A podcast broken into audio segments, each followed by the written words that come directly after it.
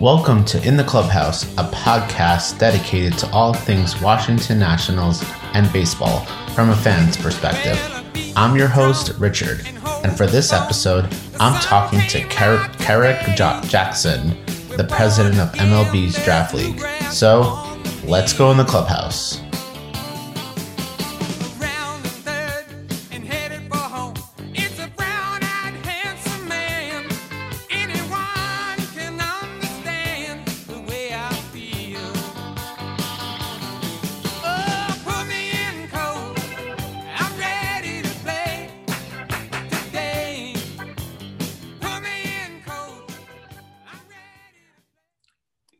Thank you so much for taking the time to and talk to talk to me today. Um, happy holidays, first of all.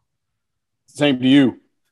Cool. Uh, let's dive right into it. Um, so I just kind of want to know, like, how did the idea for the draft league start? Um, and you know, what, what do you think was the? Why do you think um, it's important for uh, MLB to be involved in this uh, specific league moving forward? So I, I, wasn't necessarily involved on the process of it. Um, they came to me after they had the idea and, and, they knew what they wanted to do to ask me to be the president. Um, but if I had to guess, I think that uh, Major League Baseball was looking uh, at the idea of these uh, specific franchises that had lost their affiliations and how could they keep baseball going in those cities.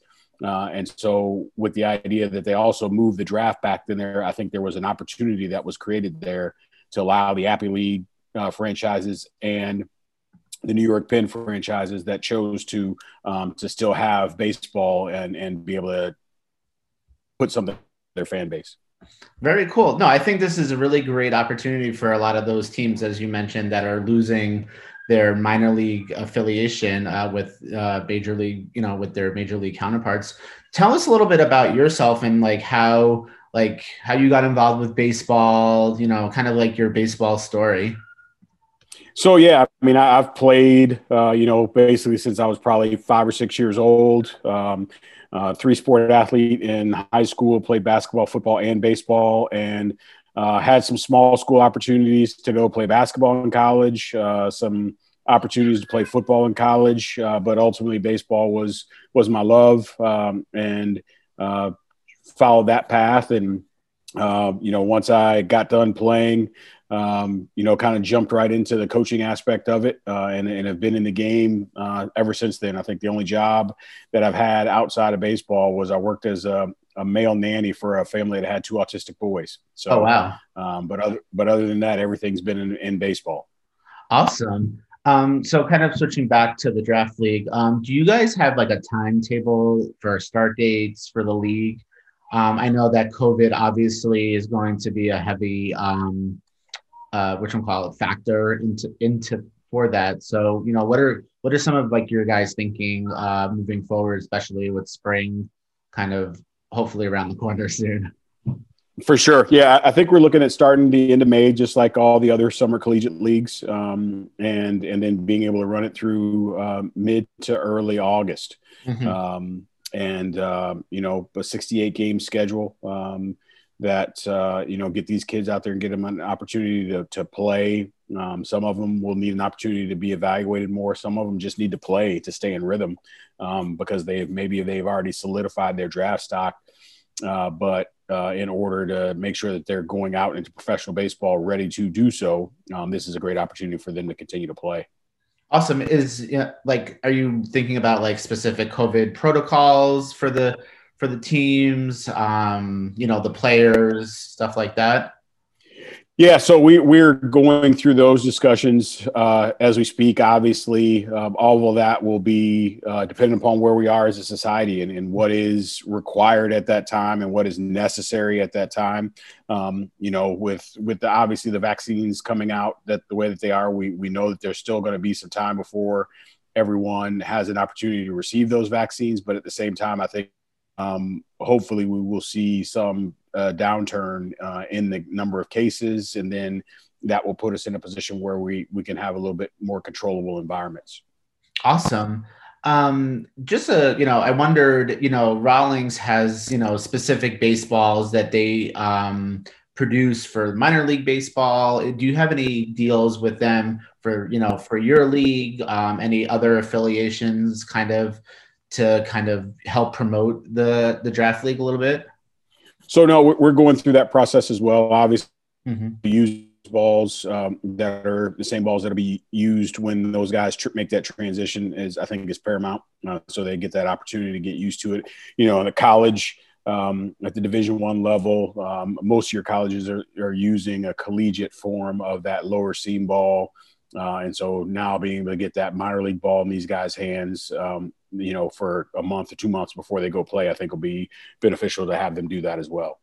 It's going to be like wood bats also, or aluminum. Yes, it will be wood bats. Yep. Cool. Mm-hmm. And like, how are you um, going about to like find the prospects, finding the recruits, finding the like the staff, you know, to man these teams, and you know, and also to like do the the umpire, the umpiring, umpiring, etc.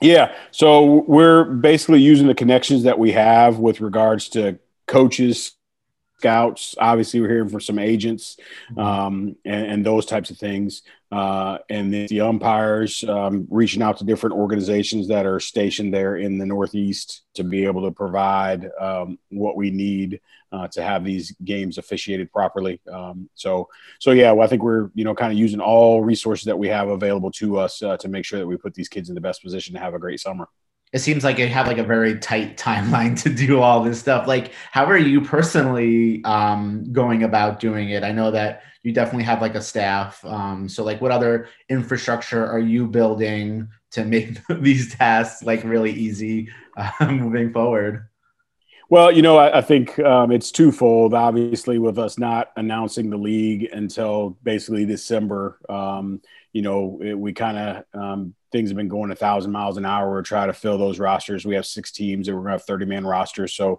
sourcing 180 players, as well as being ready to source uh, the players after the draft um, to backfill rosters. Um, so we do have uh, some people that are helping us out, um, you know, uh, in the organization to go out and also have those contacts and, and moving forward, you know, next a little bit easier um, because everybody knows the league exists. Mm-hmm. Um, you know, sent out we sent out an, an, email. I sent out an email to all the coaches in the country and told them what we were looking for, and a lot of their kids were already placed, which I understood. Um, so now I think we'll have a jump start on it for next year. But this year, yeah, it's it's a kind of a mad scramble to get these rosters filled out.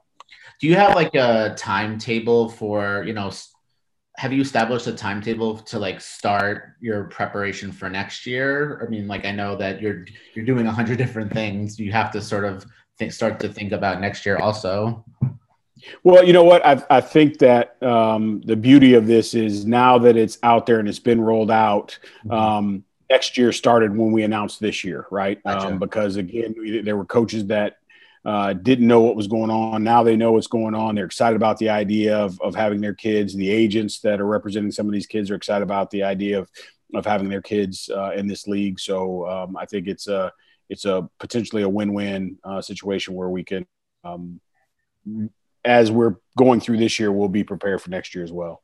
Are you guys looking um, to expand the league in other regions? Um, or are you just right now kind of like let's let's build let's build a great product in one region and then like think about expansion maybe two or three years down the line?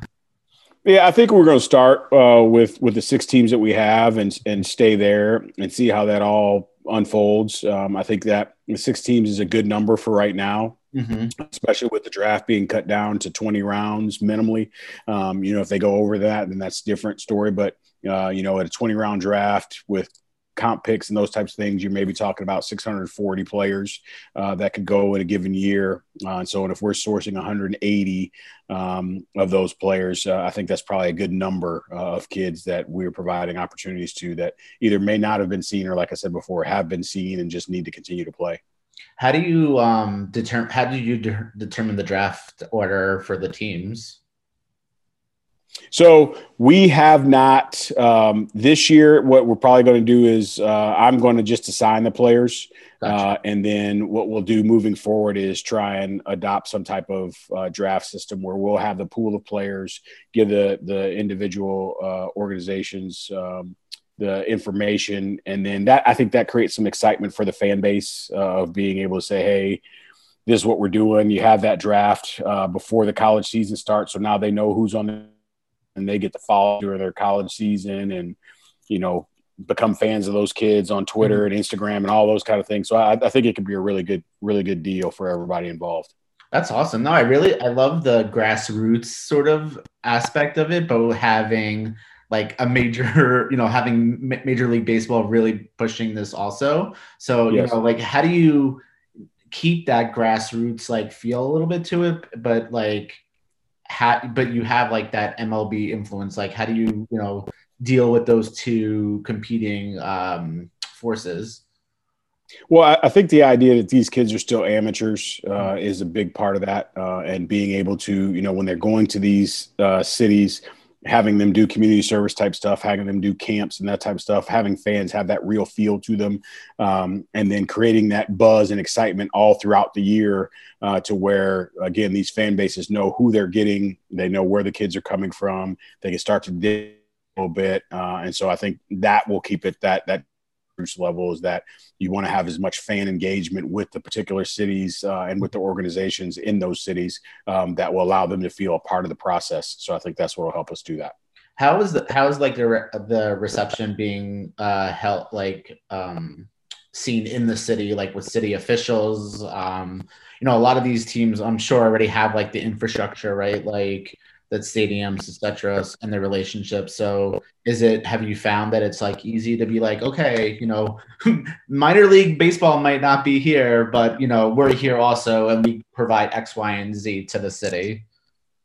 Well, you know, I think when you at minus Trenton and minus Frederick, mm-hmm. um, the other four teams are getting basically a similar product, right? Mm-hmm. Uh, short season A was comprised of college players that just signed in the draft in that year's draft that were going out. So they're getting a very similar product. Uh, and now it's just unaffiliated. Uh, and so mm-hmm. now they're getting these kids and they get to, again, follow their progression through college. Then they get to watch them in the draft. Then they see who they go to. And now they get to follow those kids when they get in the pro ball and have that feel of, hey, I knew Johnny when he came from the University of Missouri and played for us mm-hmm. in you know um, in Mahoning Valley, and then he was drafted by the Yankees, and then we saw him go and get his debut years later, and we remember that process. So I, think that's where um, the idea of kind of keeping that close knit um, and, and, giving that that feel to it, um, I think will be beneficial. Um, do you guys have have planned any um, promotions uh, for the league? Uh, like I know people, I'm, I'm a big bobblehead guy. You know, I love getting the stadium giveaways. I know that obviously that depends on if people can go back to the stadium. So, right. like, have you thought about, you know, some league promotions that you're going to be doing? So th- that is still that lays in the the hands of the individual franchises, and so gotcha. I think they oh, have that good feel uh, on on what it is they are doing and how they've done it in the past, and I think they'll continue to do those, some of those same things. Awesome. So here's like a very down in the weeds technical question, right? So let's just say a formerly a former MLB affiliate is now in the draft league. Um, I think the Frederick Keys are a good example of yes. this. Um, does that team get to like keep their colors, their logos, um, or are they kind of like free to be like, I don't want to like this orange and black anymore. I want to be like red, white, and blue or whatever. So like, how much control do you have over the so how much control do you have over the teams and like what's that relationship? So no they they're free uh, to kind of you know rebrand their franchise if they choose to. Hmm. i think uh, probably in the short term many of them will continue to go with what they've had in the past uh, just because there's familiarity with their fan bases with that. Uh, and then over time if they choose to slowly transition into being something else uh, then they have that option too. But there's no, there's been no restrictions uh, on our end saying you have to keep this or you have to keep that. Um, you know, obviously the the town and what they are, and you know when you look at the, uh, like I said, each individual team's name, I think they'll probably keep those uh, because those weren't proprietary towards the MLB franchises. Mm-hmm. Um, so that will allow those individual uh, organizations to keep their names. And again, like you said, if they don't want to do orange and black and they want to be you know, purple and gold, well, then they get to change purple and gold. That's cool. I, I think that's like a really good way to kind of like refresh, you know, if you if like these teams kind of like feel that you know their brand is kind of like a little bit stale, you know, this could be a good opportunity to be like, let's ditch that, you know, those colors. Let's do something a little bit bigger and better, and you know, for sure have that autonomy. Um, what how what about like the rules? Um, you know, just between ma- minor league baseball and major league baseball, there's such a you know there is a discrepant discrepant uh, you know a difference of it. Yes. Um, so how do you kind of how is the rules going to be? What like what is the look, rules going to look like more of like? I, I think we'll try and find that happy medium specifically this year. Just kind of staying uh, conjunction with um, you know the college rules that they've have in place. We'll have uh, you know the clocks um, and the pitch clocks and those types of things because these kids are coming from college and they have it in college. Mm. Um, and then I think as we start to transition on, um, we will look to adopt more of the minor league rule um, philosophy again because we're preparing them for making that transition. So whatever we can do to get them in that frame of mind to make that transition easier for them uh, I think we'll want to do in this league. Uh, ultimately, what I want this to be is uh, similar to that of the M- NFL symposium uh, type feel, to hmm. where mm. you know we provide some some opportunities for these kids to talk to some former big leaguers, talk to some former um, you know big time draft guys, talk to some guys that weren't high draft guys, talk to some guys that were free agents, talk to guys that you know got drafted, signed for a lot of money, and blew their money. Um, talked to some guys that didn't sign for a lot of money and manage their money, or got guys that signed for a lot of money and manage their money, and what that ha- what happens to them in that process. And talk to them about keeping their circle small. And you know, again, obviously, we want them to be able to come out and play, but at the same time, we want to be able to create an environment where it's holistic and we give these kids everything they need to have to be prepared to make that transition into professional baseball. That's awesome. I think this is a really like, you know, really exciting. Um, is there going to be a universal DH? Yeah, you know what? We uh, we will probably go and stay with that because again, it's it's in conjunction with what they're doing in college now, um, and so not to change uh, that aspect of it too much. Um, but again, as time goes on, you know, and we as we collaborate with minor league baseball, minor league and major league baseball and to see what happens, um, you know, we'll, we'll, see how that works. Uh, ultimately, I, I, think that um, you know, even for the baseball purist, uh, I, I, think the DH is coming. Um, I just think it no, it, it makes a that. lot of sense. it, it, you know, I, I, understand from a from a strategic uh, standpoint of playing the game, um, but I, I, think as you as you're getting more kids now, we're we're if we're shrinking the draft down and we're getting more kids that are coming from college than high school, you're you're you're getting in potentially a, a kid that come. You know, let's take a you know a, a Kumar Rocker for example.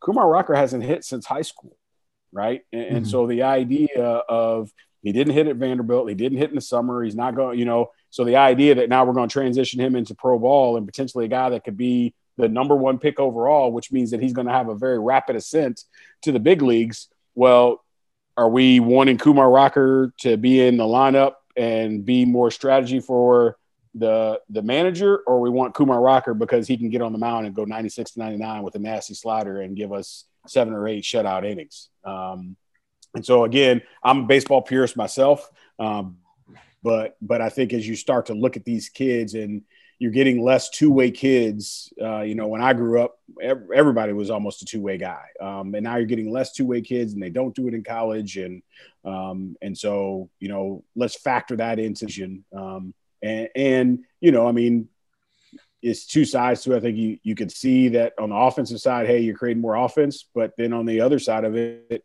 uh, you're asking the pitcher to grind one more batter. You know, there, there's not that free out in the lineup for the pitcher. Um, mm-hmm. So now, how does that affect the pitcher's ability to go out and and go through the order three times on National League lineup? He's going through the order three times, but so that's 24 um, batters that you're worried about facing, uh, as opposed to that batter and that you know uh, so i think there's some some pros and cons to both sides uh, but we'll see what happens i'm more of a baseball purist i, I think that D, the dh should not be um in and I, I like the fact that like a pitcher can get up there and like has to you know could be used to bunt a player over or like I guess like I guess I always remember I remember seeing Max Scherzer with like the broken nose with the when he's practicing. Yeah. Like I don't know, it just like it gives you know that I'm as I said that's a different conversation for a whole other podcast for sure. well, no. um, yeah. So like, what what for you personally? Like, what what is it like, kind of embarking on this uh, quick journey, um, but also like you know, it seems that you're really passionate about baseball. So like, just give maybe like a little bit more of like a personal feel to it. Yeah, you know what? Uh, I've always been a player advocate, right? And, and I've always been um, through all my different journeys throughout this game. Um, when you talk about being a coach, um, being a scout for the Nationals, being an agent with the Boras Corporation, uh, I've always been that person where I was always player centered. Uh, and so what this is is this is a challenge to create another opportunity for players to maximize uh, their experience in this game. Uh, and so for me, that's how I'm looking at it is I want this to be player centered. I want to make sure that we're doing everything to provide these kids with the ultimate opportunity um, as they're going on and, and stepping into their professional careers. And so whatever type of uh, little bit we can add to be assistive to them in being successful, then I want to make sure that that we look at that and we create those opportunities for them. Awesome. So, to, you know, talk to us a little bit about, or talk to me a little bit about being a scout for the Nationals. I mean, I mean, and you're and you're a Boras, and I don't know if you saw the news, but uh, Josh Bell just got traded to the Nationals. Um, okay. so, you know, to tell us about your experience of like being that scout um, on the Nationals on the for the Nationals. Yeah, you know what? It was it was a great experience. You know, in, in my coaching career, um, obviously around scouts, and and I'd always been approached by scouts about saying, "Hey, you need to come over and start scouting. You'd be a great scout." And, I was always, as a coach, I was like, ah, "I'm good. You know, I'm I'm in a good spot. I, I enjoy what I'm doing." And and um, I was coaching in actually in Louisiana. Uh, at, at Nicholls State, uh, and I moved back home, and I had to be close to home for family reasons. And there weren't any college jobs um, that were available. And so that's when I kind of reached out to the scouting community and said, Hey, I'm ready, but I got to stay here. Mm-hmm. Um, so, you know, I was very, very fortunate uh, that the, when I was ready to get in, that I had multiple opportunities to do so. Uh, and Dana Brown, who was the scouting director with the Nationals at the time, um, you know, they, you guys, uh, we, the Nationals used to have what they called a, um, uh, I'm trying to think, it was a diversity uh, internship.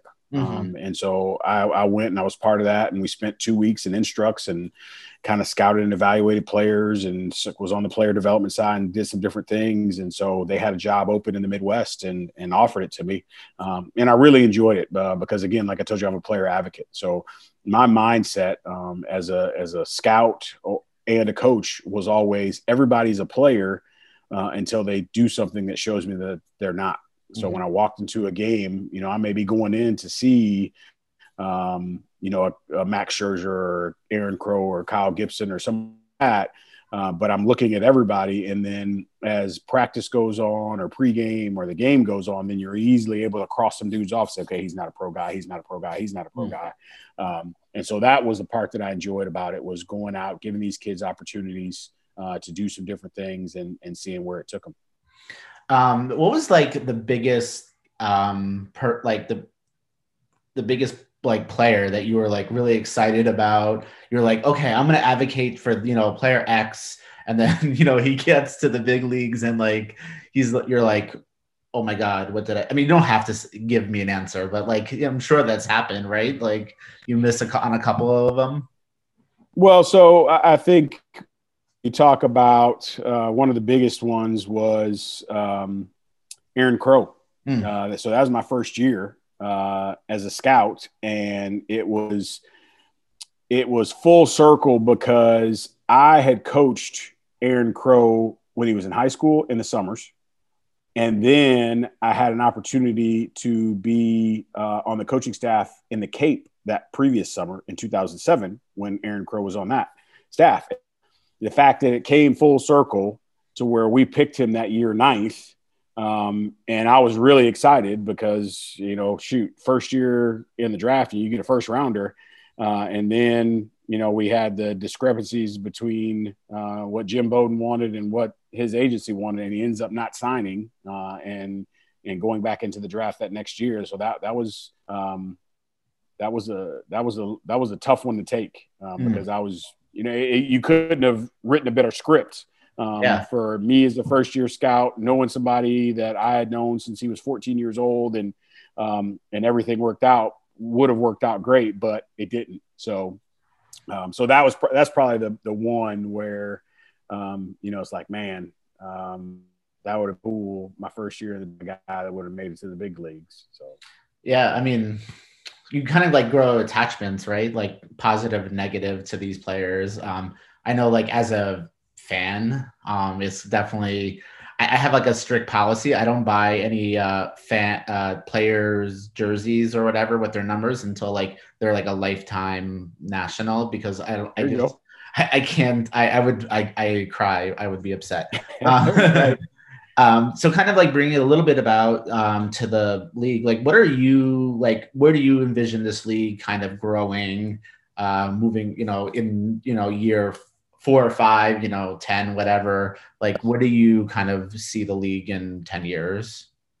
So yeah, like I said, I, I, think the biggest is is that we have a, a truly holistic environment um, that is not just about them playing. Uh, it's really about them getting indoctrinated into what professional baseball is going to be like. That we have, um, you know, potentially coaches on staff that are uh, guys that have had experience at that level, um, and and so now they're they're talking to more about the mental aspect of things than solely the physical aspect of things, uh, and just getting their mind right, and that this becomes a conduit to that experience that they're getting here with us in the summer prior to signing becomes really crucial to their success as they move forward because maybe we're able to knock off some of the things some of the anxieties and some of the hesitancies hesitancies that they may have um, and create and eliminate some of the unknowns um, that puts them in a better position to walk in and feel really really comfortable um, when they step on the field and step into that organization um, you know i mean just simple things that we're playing in obviously minor league stadiums all these clubs were affiliated. Mm-hmm. Um, so they're going to know what that feel is like and being in the clubhouse and the early work aspect of it and all those types of things uh, that we create for them to be able to go out and be successful. Awesome. Great. So I do something called lightning round. I ask okay. Um, about five questions and uh, one word answers or try to okay. as short as possible. Okay, ready. Favorite baseball movie? Whew. Um, 42. Okay. Favorite baseball team? Cardinals. Favorite baseball stadium? Busch Stadium. Wrigley or Fenway? Fenway. Uh, favorite current player to watch? Oh man. I didn't tell you that. I didn't say that these are going to be easy questions. No, you didn't. Uh, man, that's a good one. Um, I'd probably have to say it's Devin Williams because I have a personal relationship. Okay, that's cool. I, I recruited to Missouri, and and I've known him since he was 14 years old. Awesome. Well, that's all for today. But uh, thank you so much for taking the time to talk with me. I really appreciate it. Um, where can people kind of like get more information, follow you? You know, like what are your social handles? You know, all that stuff. Yeah, so um, you can when you talk about the league for sure, you can go to um, MLBDraftLeague.com, and that has uh, you know that's our website and the information about the players. And as the season gets going, uh, you'll be able to um, to to follow that and the progress of the league. Uh, my Twitter is I'm that dad at KJ, um, and uh, and so I don't necessarily do a lot of stuff on Twitter. Um, mm-hmm. Just a little bit here. I'm, I'm, probably not the most interesting person on Twitter to follow. Uh, so uh, every once in a while I'll throw something out there, but. Um, but yeah, uh, when you talk about the league, I think that's the place to go. Is that um, MLB.com. Awesome, and we'll be definitely following uh, the draft league really close. Um, I'm hoping to get to some games in the in, in the spring um, and the you know in the summer. Yep. Major league, minor league, and now also I have to add draft league to my to do list. But thank you so much for taking the time. Hey, thank you. Let me know when you make it out there. Okay, great. Thanks so much. Have a good day. All right, you too. And this will do it for this episode of In the Clubhouse. If you like this episode, please make sure to like, review, and rate this podcast on your favorite podcasting platform. And you can follow us on all the major social media channels at The Nats Report.